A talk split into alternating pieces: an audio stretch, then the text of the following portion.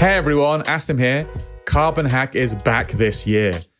The hackathon will take place from Monday, March the 18th to Monday, April the 8th, 2024. Carbon Hack 24 is all about redefining the way we measure software to reduce its environmental footprint. At the heart of this hackathon is Impact Framework, an open source tool that lets you compute and report the environmental impacts of software applications accurately. Here's the challenge in small teams, participants will have the freedom to choose from a variety of prize categories. So, how can you become part of Carbon Hack 24? It's as simple as signing up on our website at grnsft.org forward slash hack forward slash podcast. Join us for three weeks of exciting challenges where engineers, designers, and content creators will use Impact Framework to measure software's environmental footprint. We can't wait to see what innovations and solutions emerge from this incredible event. See you there.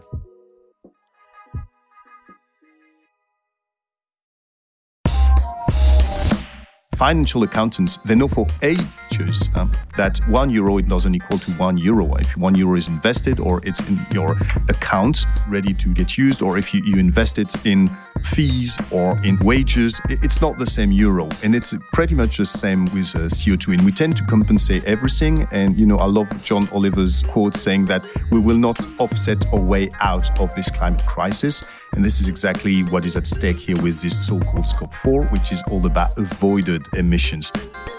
Hello, and welcome to Environment Variables, brought to you by the Green Software Foundation. In each episode, we discuss the latest news and events surrounding green software.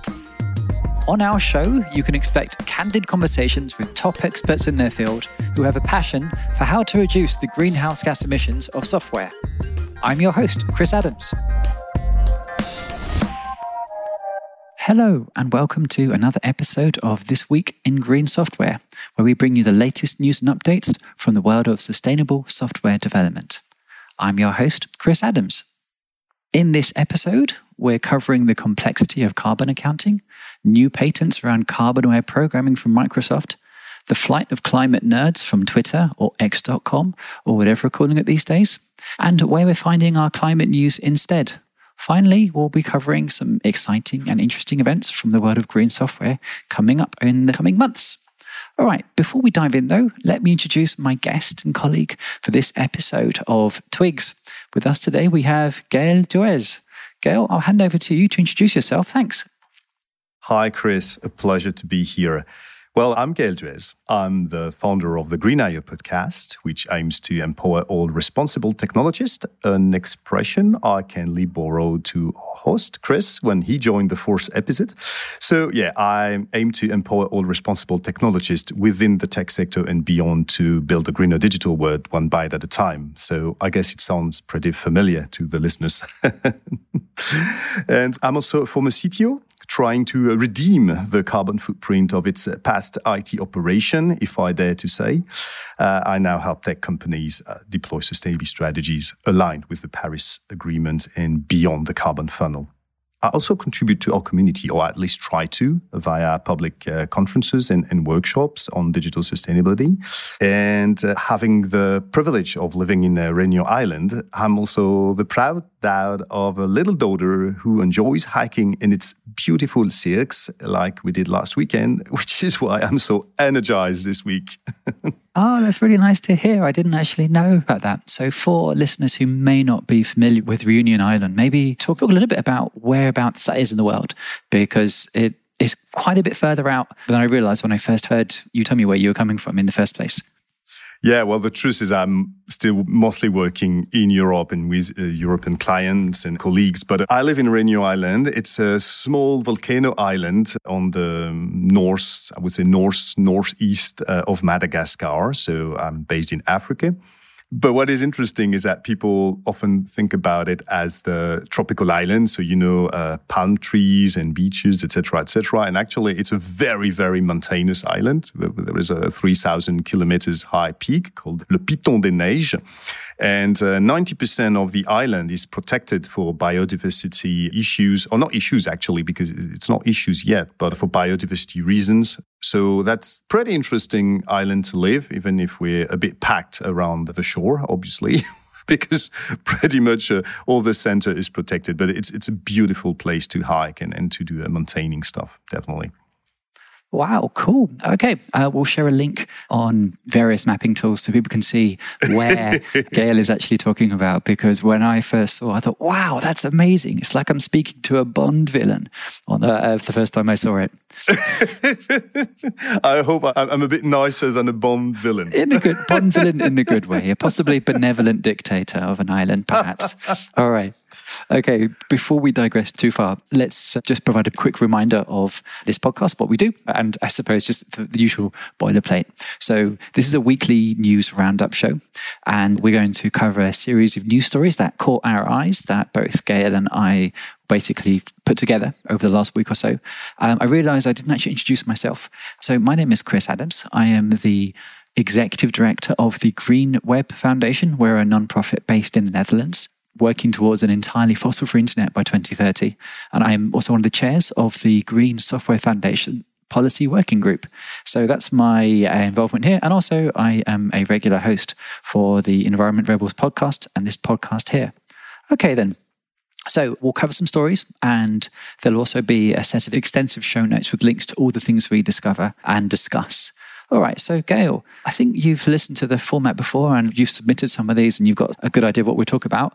Is there a particular story you'd like to start with first so we can kind of get into the swing of the show? Yes, indeed. I'm really enjoyed um, reading the article from Wholegrain Digital, uh, the well-known uh, agency uh, in, in digital sustainability, about exploring the complexity of Scope 3 emissions and the responsibility of the digital sector. Yeah, this is the piece by, I think, Marketa Benešek. She's uh, one of the writers at Wholegrain Digital. Yeah. And this piece is called uh, Exploring the Complexity of Scope 3 Emissions Responsibility. And there's a couple of quotes which really caught my eye. Essentially, the whole thrust of this article is about trying to give people who work in technology an understanding of how organizations account for essentially responsibility for emissions, both within their organization, but also outside of their organization. And this quote really leapt out at me. Basically, she's talking about how it's quite hard for people to get their head around. And the quote I like is this one here. So, in the digital sector, where products are often intangible and widely distributed, i.e., through data centers, telecom networks, travel, and so on, attributing emissions becomes challenging. So, she's basically saying it's difficult to work out who's responsible for some of the emissions when you build a service, for example. She says, like many companies struggle to define the boundaries of their responsibility and accurately account for these emissions associated with what they do. And she basically outlines some ways of saying this is how you can use some of the existing greenhouse gas protocols right now to think about responsibility for this. In particular, the 11th part of scope three, which is related to like use of sold products. So this is one thing that is really interesting seeing agencies talk about this because typically they've said like, no, it's not really on us to think about. And Gail, I'll let you come come in on some of this because I think there's a couple of things that you might want to share on this, and then I'll come back to some of the other parts because I realise you've had to wrestle with some of this stuff yourself as well in some of your work. Yeah, absolutely. I mean, I, I always say 3 is the mother of all battles, you know. And, and just to take a very recent example, I was reviewing with a client, a very large te- European tech company. It's uh, greenhouse gas emissions yearly, uh, so the yearly audit. And as usual, more than 70% was Scope 3, including AWS uh, solutions, of course. So I know that we tend to focus in the digital sector mostly on scope two, or actually we want to have the greenest possible energy or sorry, electricity, because most of the time it's electricity. But the truth is, if we really want to make a move on climate change, uh, we need to consider seriously the scope three for everyone. And, you know, obviously your scope one and two is someone else's scope, three. So it goes all the way up uh, on the value chain.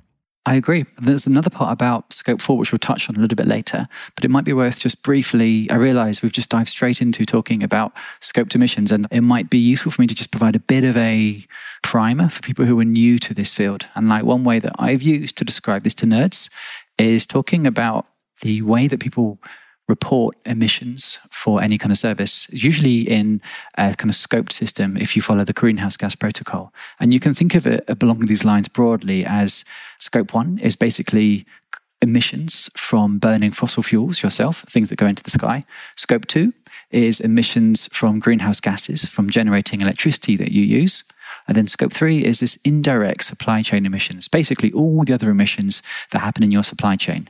Now, the way that I found most useful when speaking to other techie nerds is scoped emissions communicated through the medium of coffee. So if you think of scope one, scope one emissions is burning fossil fuels to make hot coffee, like maybe you burn gas on a stove to heat up water to turn into a delicious cup of coffee. Scope two might be using electricity to heat up a kettle to make some coffee.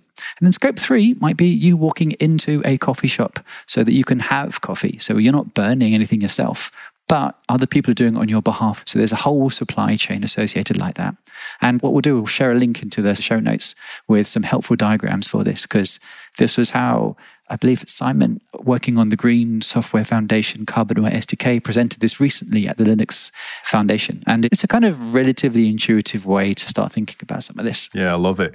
And just to add something, uh, please uh, remember that scope one is not only about burning fossil fuels, there are also methane emissions. And, and just a, a, a, quick anecdote Starbucks' uh, entire uh, greenhouse gas footprint, 20% uh, of it accounts for a dairy production. And, and, obviously, dairy, it's not only about uh, burning fossil fuels, but it's also the methane emissions from the cattle. This is right. Yeah, I should have said greenhouse gas emissions, of which fossil fuels are a significant part. But you're right.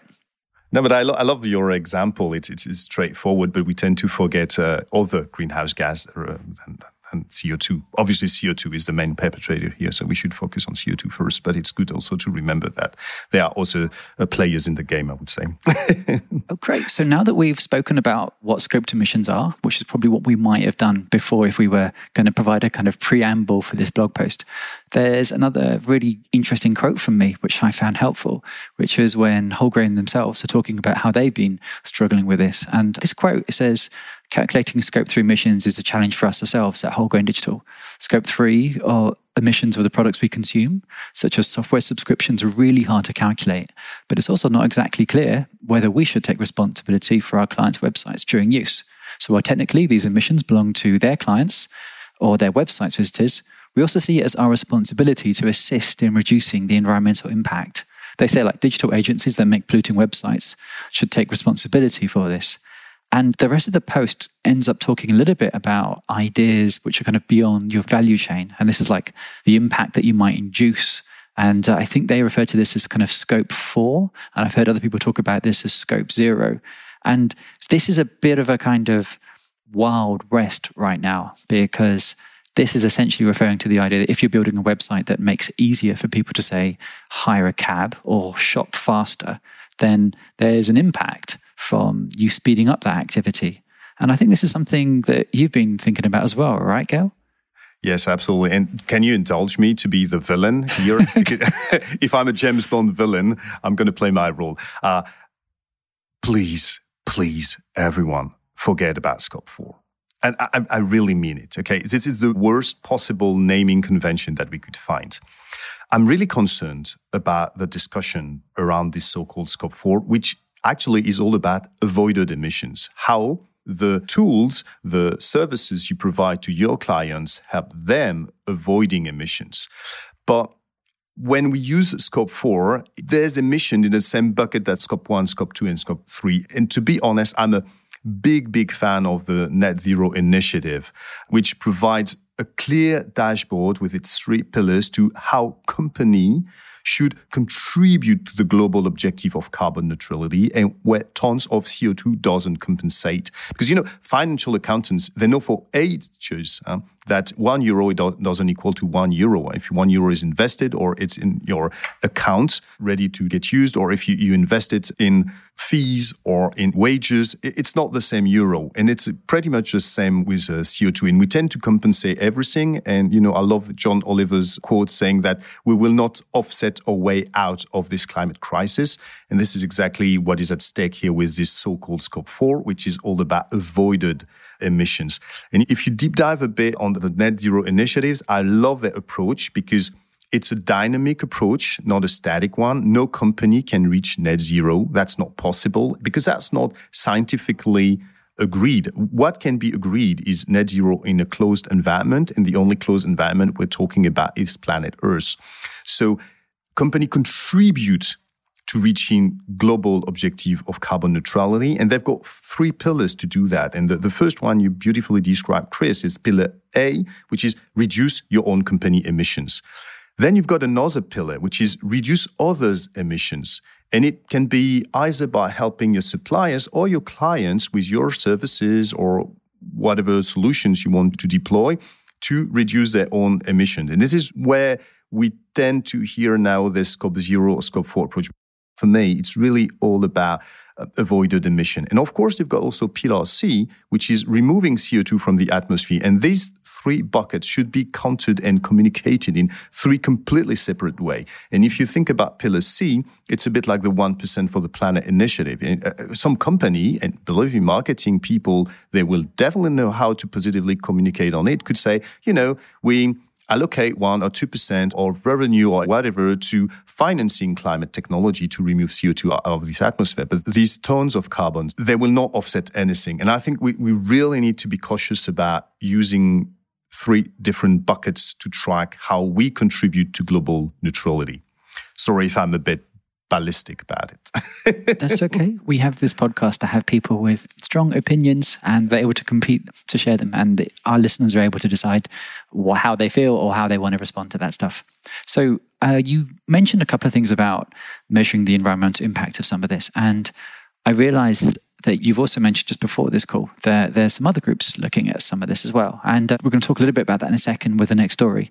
But the thing that it might be worth just briefly sharing with people is that the GHG protocol right now is in the process of being updated, and uh, we've shared a link to basically an update from the World Resources Institute specifically about how they're planning to make some of the updates because they've done a massive survey with, with thousands of responses from companies, nonprofits, and groups like that. And we shared some links to basically the presented findings so far and also some of the early things talking about both scope one, scope two, and scope three, and how different companies and organizations are actually saying this is how they should be changed to more accurately represent the physical realities of what's happening in the world. So, should we go to the next story, Gael? Because this one feels like it's tied quite tight to what you were just speaking about. This idea of measuring this, trying to come up with some other ways of accounting for the emissions in a particular sector. And this link is from the Sustainable Web Design. There's this introduction of digital carbon ratings that has come out now. And I'll just share a quote from the piece, and then I'll have a bit of space for you uh, to talk about some of this scale. So, the general idea is that uh, the quote I'm going to use is We propose a simple digital carbon rating system that follows the original principles of sustainable web design and aims to make website sustainability much more intuitive and accessible for a wider audience. And essentially, the short version of this is that they're taking an idea of the average website or looking at a body of an existing data set that is generated by the HTTP archive to get an idea of how large and how small various websites are across this data set. And they've created a kind of rating system based on where these fall in the distribution. So the fastest and the smallest sites are kind of graded at like, like an A or an A plus, all the way down to an E, basically, or something along those lines. And this is intended to be used to provide some kind of rating, somewhat like an Energy Star rating, essentially. So that if you have a website, you can say, well, we want to be building a at least an A website, or we're at a D, we should be pushing to get ourselves to a B, for example. I think i'd open up for you to kind of have a bit to talk about some of this as well, actually, before we go into this in a bit more detail, because my organization was somewhat involved in this. And it's been something that the groups have been working on for a while. And I think there's lots of places this could go in. And th- this is the first time I've seen people really try to do this and create a kind of shared grading system for this. So, yeah, Gael, over to you, man. So, I love this one because obviously we need all these initiatives. But I mean, to be honest, I always feel a bit schizophrenic about the multiplication of these initiatives and ratings because we've seen others popping up uh, around the world as well. And don't get me wrong. Um, if you're a web developer based in a dark red state in the US and working in a pickup factory with a CEO watching Fox News on loop, you have my admiration and my full support if you manage to talk about this rating tool and to implement it somehow on your website. So big, big, big kudo. And I think this is why this kind of initiative are great. Still, it remains an awareness raising tool. Uh, I love the simplicity of the rating and the benchmarking with the HTTP archive database because it could trigger some healthy emulations um, also. So, really enjoy uh, this part, this approach. However, it's based on the single and highly debated proxy for energy consumption, which is data transfer. So, for web professionals, uh, I would rather advise people to use EcoGrader created by Mightybytes, which has several components and not only page weight, or even better, the open source initiative ecoindex.fr, which also try to incorporate uh, other environmental impacts like water. Now, what I believe is that all these initiatives, they're trying to fill a vacuum. And this vacuum is the lack of commonly agreed and understood metrics when it comes to how carbon intensive or even how environmental intensive is a website. And, and this is why the job started with the W3C community under the lead of uh, Tim Frick and especially Lucas Mastalet lead the metrics work groups in this W3C sustainability committee is so important. We need to find some common way to measure this different environmental footprint based on the latest scientific data available. Until we do have this, I guess the more the merrier because you want to approach these issues under different angles. Uh, a super simplistic one, like the one you just described in this article, Chris, and it, it will be very useful for some people in some situation. But other tools are needed for uh, professionals to really deep dive on where they would have a, a big impact. I think that's fair because this is largely looking at one indicator that has been relatively easy to capture and put into a data set that can be made available. And uh, the underlying data set from HTTP archives. This is also used in the State of the Web report that came out last year, which had for the first time a really dedicated sustainability chapter. So, in my view, I think this is really encouraging to see this. And having some kind of rating systems is one way to make some of this a bit easier for people to understand. There's a couple of things that it might be worth briefly touching on for this because the actual grading is pretty, it seems pretty hard to get an A. So if you want to have an A plus, your website needs to be within the top 5% of all the websites that you have here. And pretty much it stops off at like E, which is around 50%. So if your website is the average, then you have a long way to go just to get up to an A, for example. And uh, this current has been shared for feedback from people to see how people respond to this and see where they can go with some of this. So I need to share that this is an early thing. There is a call to kind of get some more input from this. And people can go to sustainablewebdesign.org to um, use the contact form to actually provide some feedback and share something for this. Uh, the other thing that I'll just touch on is that this isn't the only single way for understanding the environmental impact of digital tools there is also some work with the Green Software Foundation to come up with this metric called the Software Carbon Intensity Spec. This is one tool which is currently in use. There's also some work at the end user side, which has been one of the contentious areas. Carbon Trust, literally last night, said that they're doing some new work to come up with some standards for understanding and accounting for the environmental impact of end user devices because typically this is one thing that's been very, very hard to use. And they've got some large companies like Amazon and Meta already online on board for that. So I suspect that's going to be a thing that people see more of. The other thing that we might share, so this is me from the small nonprofit that we work in.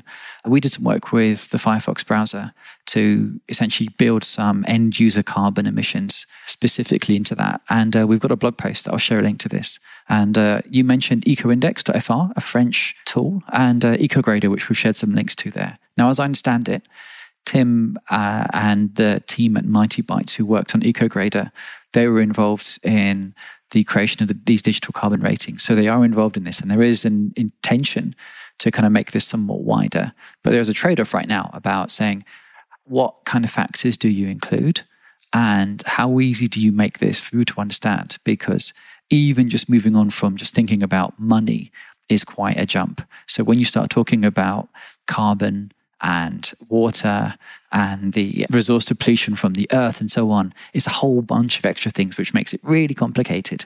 So, yeah, those are the things I might say as a response that might provide a bit of extra context for this. Fully agree with you here. It's, it's really this dual approach. Like you've got communication and awareness tool, and this is super important that there are super simplistic, uh, easy to understand, easy to grasp, because you still meet on a daily basis thousands of people who told you, "Oh, really? My website pollutes." I wasn't aware of it. Oh, I, I, I, didn't even think about it. And then on the other end, you've got web professionals who are already a bit aware of it, and they're, they're more like, okay, but what what can I do? Shall I reduce the JavaScript? Is it a question of image sizing? Is it a question of data transfer? Uh, shall I take into consideration, obviously, uh, the obsolescence of the end user tool, etc., etc.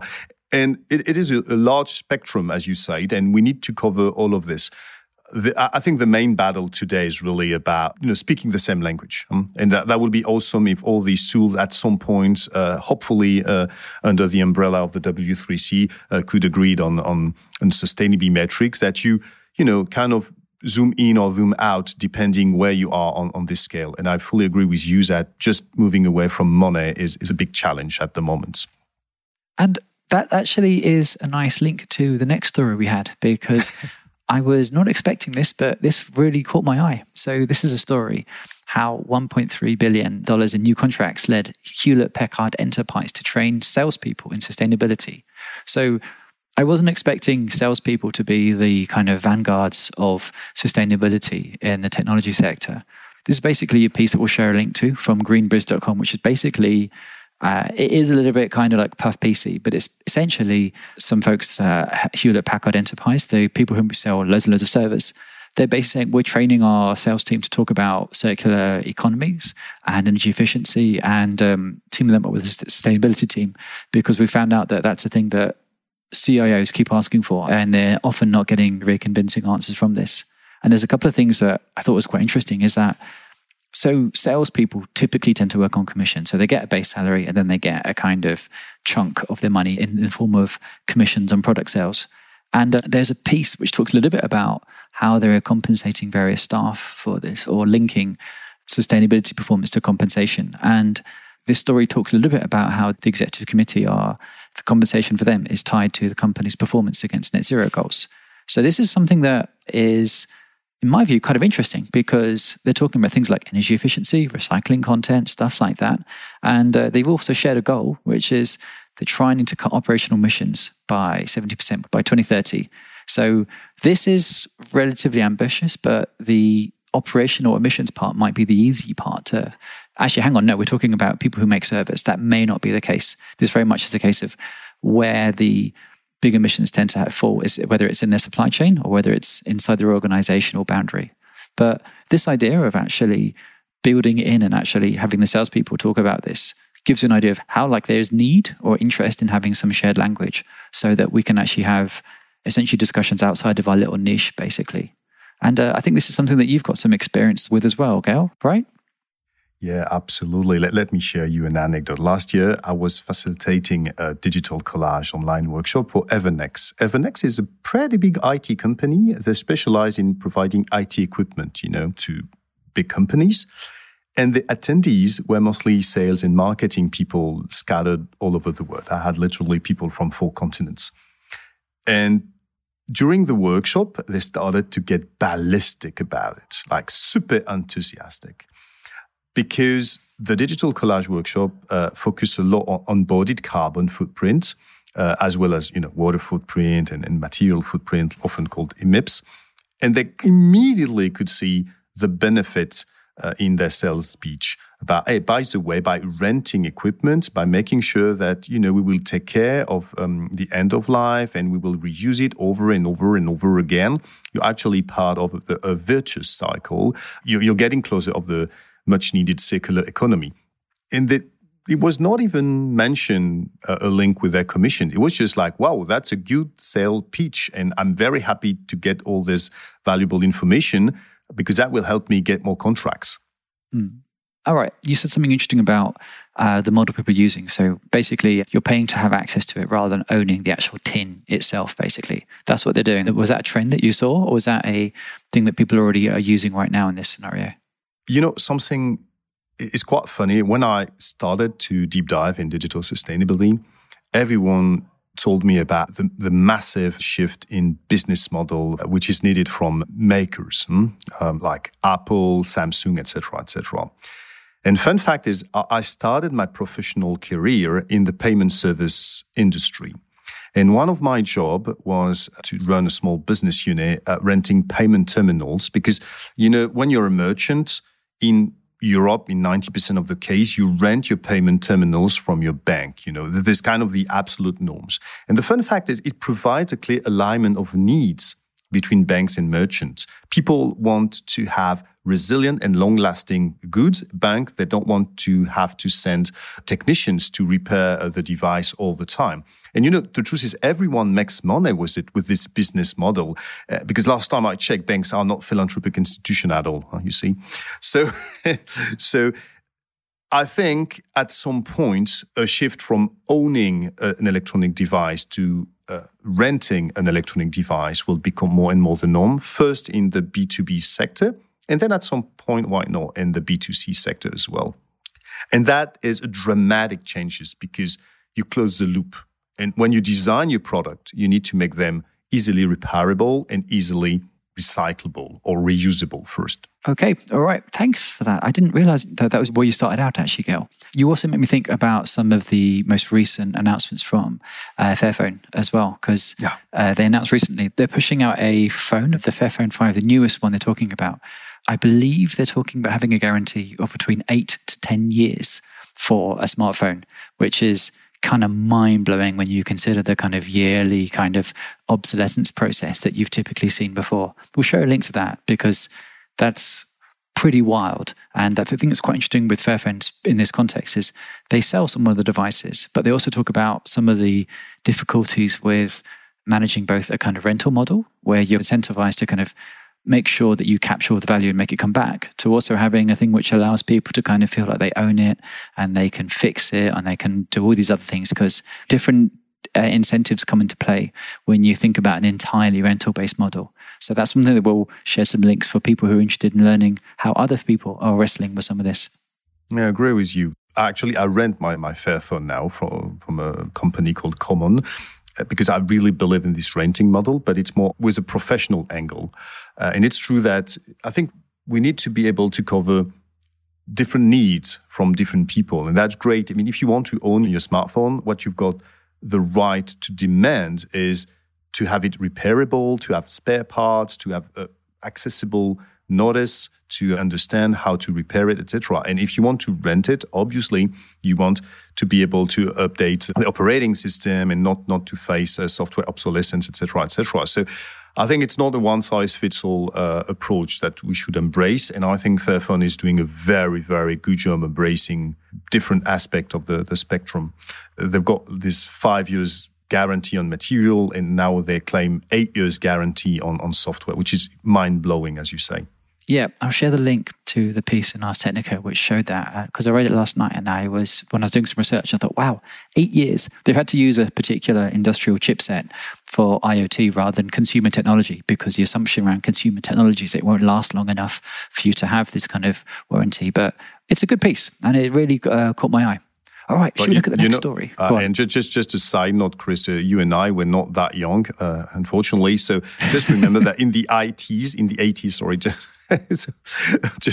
just remember in the 80s that it was uh, very common to own for five years a piece of IT equipment. Actually, the average uh, lifespan was close to 10 years. So, you know, it's maybe it's getting back to what used to be normal and what used to be a sensible thing to do when you know how much energy and materials and water has been used when you build uh, Make it in the first place. Yeah, yeah. All right. Okay. That is. Um. Thanks you for reminding me uh, of the grey hair in my beard, Gael. I ah, appreciate uh, that. no, sorry. I don't want to be the villain in this episode. Stop on you. I was very positive here. I've got only nice things to say, and that, that's going to be the same for, for the rest of the show. Sorry about that. I can Chris. dream of going into becoming a silver fox, Gael. That's my dream. All right. Should we look at the next story? yeah, definitely. Okay. Nearly, so this one uh, is from TheVerge.com. This is nearly half of environmental users went inactive after Elon Musk's takeover of Twitter took place, research finds. So this one is a story partly because there have been some questions about, okay, where do you get your news around climate these days? And Twitter, and there was a real term called climate Twitter. The quote that I'll share with you is this basically, almost half of environmental Twitter has vanished from the platform that's now called X. New research is showing a wave of environmentally oriented users abandoned the site after the takeover, according to a study published this week by the journal in Trends in Ecology and Evolution. And uh, I share this because we have seen an uptick in essentially climate denial accounts on this. But I figure this might be a nice way to talk a little bit about okay, well, where are they all going? Where do you find the news? Because I used to use Twitter a load to keep up with lots of news in this particular field, and I found it a bit harder. And I figured, I wonder if you might be having the same experience yourself, actually, Gael. And maybe we could talk a little bit about where we are looking instead. So, people listen to this podcast, they might find other things that catch their eye, or just talk about some of our experiences of what we've seen. I must admit that I've never loved Twitter. I tried, and just the idea of having to describe something complex, most of the time systemic issues in a few hundred words, um, characters, sorry. I've always struggled with it. So I, I was a very reluctant Twitter user, but I'm not proud to say that today I'm a very intense user of LinkedIn. Okay. I know it's not necessarily the best platform ever, but I recall that I follow a lot of thought leaders in sustainability, in green IT, etc. on LinkedIn, and there are a lot of people doing a very decent job crafting very in-depth articles, sharing resources, etc. I'm not the most happiest person on earth on uh, the LinkedIn algorithm, obviously. So you need to do a lot of um, fine tuning to make sure that um, uh, it's not post about pack of wolves and how agile uh, your organization should be. But I'm, I'm, using LinkedIn quite a lot, like a million times more than Twitter. And then, of course, uh, I use a lot of newsletters and, and other, other community. Um, huh. yeah, I, I, I could mention some of them if you want. So Twitter's loss is LinkedIn's gain, basically, in this scenario here. Yeah. So it's not particularly cool, but it is useful and you get the information that you want to there, right? Absolutely. And, and, you know, we need to take a bit of time to think and write when it's about climate change or environmental crisis. So I better like the long format uh, than you, you will find most of the time on LinkedIn rather than super short tweet and, and all this ego battle, etc., etc. But don't get me wrong, you've got plenty of ego battle in the LinkedIn comments as well. Yeah, that's what I was uh, thinking about as well. So I'll share some experiences I've had. I've been using Mastodon. Probably I started using a bit more of it in maybe October, November, and uh, I've been on Mastodon.social, and uh, there are some really dedicated instances like versions of something like Twitter. So there's a mastodon.green, which I know that quite a few people have moved to who I used to see being active on Twitter. There's another one, climatejustice.social, that I've seen a few people being active on as well. This is one thing that's kind of nice, is that because it's federated, you see different groups that you didn't even know existing uh, or like little communities. That part is really kind of highlighted rather than just being like climate Twitter, for example. Um, I also am experimenting with an account on a place called Mastodon.energy, which is where lots and lots of really hardcore energy nerds have been moved to. So the people who used to follow to kind of keep up with the insights there, I've seen a few people there. The thing that really surprised me though was how strong the turnout uh, on Bluesky has been for loads of climate people. So loads of the people who are not necessarily like super climate techie people, but talk about the kind of climate in the widest term a bunch of people have moved to Bluesky, but because you need an invite to get on Bluesky, it's actually quite difficult to see any of that stuff. And when I realized, oh, that's where a bunch of them are, it really, really blew my mind. There's a bunch of other things that I think are kind of interesting. I haven't really used it very much yet, but this whole idea in Bluesky where you can pretty much create your own algorithms. And there is an easy way for people to kind of create algorithms themselves that you might opt into to follow is interesting because there's a green sky feed maintained by one Ketan Joshi, who is a relatively well known climate writer, which is also worth looking at. But there's also a few newsletters as well that you, I think you mentioned before as well. And it might be worth just briefly talking about some of that because there's one or two that I found super helpful in this context. Well, I'm going to mention two because in the first one you will obviously uh, not, not mention it, but uh, the Green Software Foundation newsletter is is gold. Huh? And um, I would say the, the, the Climate Action Tech newsletter and community as well is gold. The um, Slack workspace of the Climate Action Tech community is where I find maybe 50, 60% of all my resources. So big kudo to, to them. And I, think it, it's worth having a look at it the, the issue I've got with these newsletters or these Slacks, I mean, it's not an issue, but it's once again um, all, all, the, the feeds that you've mentioned, the Mastodon, Dot Green, the Bluesky, etc. The problem is, it's very easy to fall into information bubble. And don't get me wrong, that's very convenient. I mean, if you want to have scientifically supported information on energy transition or something very specific. How you don't want to enter a debate with some, you know, die-hard climate denier, whatever, etc. You just want to be with your, you, you know, with your people, with your folks, and then you will have a very in-depth discussion. Still, I also believe that we need to have these discussions happening in the open space. And today, this is why I was mentioning on LinkedIn, and some people are still using mm, Facebook or, or Instagram a lot, or YouTube even for these reasons that it's different because this is where like everyone is. And this is why I believe we should still have some activities going on on the, the main platforms, whether we like them or not. So it's really I would say two sides of the of the same coin. And and the, the last one, which is very related to LinkedIn, Facebook, or whatever, is where do professional people meet? And they meet in conferences. And this mm. is also where more and more. I mean, this is what I love when in this podcast you share at the end uh, the link to various conferences. Is that in every professional conferences, we should be talking about sustainability. We should be talking about climate mm. change. And once again, I'm going to say uh, instead of you, because it will it will sound a bit less self-promoting. But the big kudo to the Green Software Foundation Speaker Bureau to make sure every professional events worldwide has access to speakers that will be able to talk about climate change, digital sustainability, and other environmental crisis. I think it's very important to be also where non truly aware people are. I think that's fair. I think you do need to find a balance between those two things. So there's one thing I'll share just very, quickly. Uh, we'll share a link to the cloud native sustainability landscape. That's kind of helpful in my view, because this is one place where a bunch of this research has been put into a kind of publicly accessible place. And it's a nice roundup of all the stuff that's happening in this field. We'll share a link to that. There's one story we have left, and we're going to do a quick roundup of the actual events we have coming up here. So we were talking a little bit about patents uh, Microsoft filing for patents around grid aware carbon co- computing and carbon aware computing specifically. Gael, do you want to briefly touch on this one here? Because the long and short of it is that we've been talking about carbon aware software for a while, and there is a piece in Data Center Dynamics talking about how Microsoft have recently filed a patent specifically for this. And I figured give a bit of space for you to kind of provide some of your reckons on this as well, because this, in my view, shows that, okay, people aren't just doing it just because it's a nice thing they think there's actually some value inside this. And I think this is something that you were talking about briefly before as well. Yeah, I totally agree with you.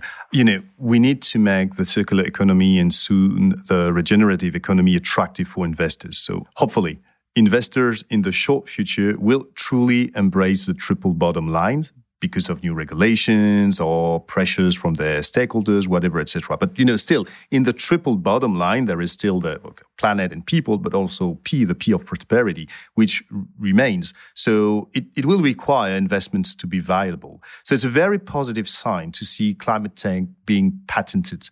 Uh, actually, I would rather have it fully open source, but this is the world where we live in. So I think it's a very positive sign that you know you can make money by doing good things uh, for the planet or the people. And the only caveat in this specific story that we shared is making sure that the impact happens over the entire life cycle and not only during the usage phase. So it is not that, that what we see sometimes, uh, what I call climate tech distraction. Huh? Or we're going to mm. remove CO2, but at the end, manufacturing and using the, the, the device uh, emits more CO2 than what is removed from the atmosphere. But, but once again, it, there is a very positive trend to all this life cycle analysis. And I know that people in climate tech are more and more aware of it and take care of it. And sometimes even multi criteria uh, life cycle assessments. Okay, thanks for that, Gael. Uh, for people who are curious, we'll share a link to the article plus the patent applications for this specifically. Because, yeah, I didn't know about this until seeing, like, oh, that's why they're talking about a bunch of this stuff. So, Gael, I believe there's a couple of events. Do you want to talk about the first one that's on this list?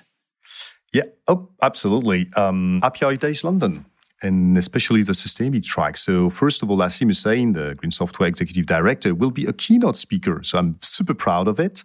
And uh, I'll have the pleasure to host uh, the sustainability track for the entire day of the 14th uh, September with uh, la crème de la crème of uh, UK green IT experts and climate activists. And yeah, some names are pretty familiar to uh, the people listening to the podcast, but we'll have uh, Tom Greenwood from Wholegrain Digital, Sarah Su from the Green Software Foundation, Sandra Pallier from Climate Action Tech, Sandra Acido from the Climate Peach, Robert Price, Mark Butcher, Awel Owen, and many more. So I hope that I will see many of you there. It's, it's a great event.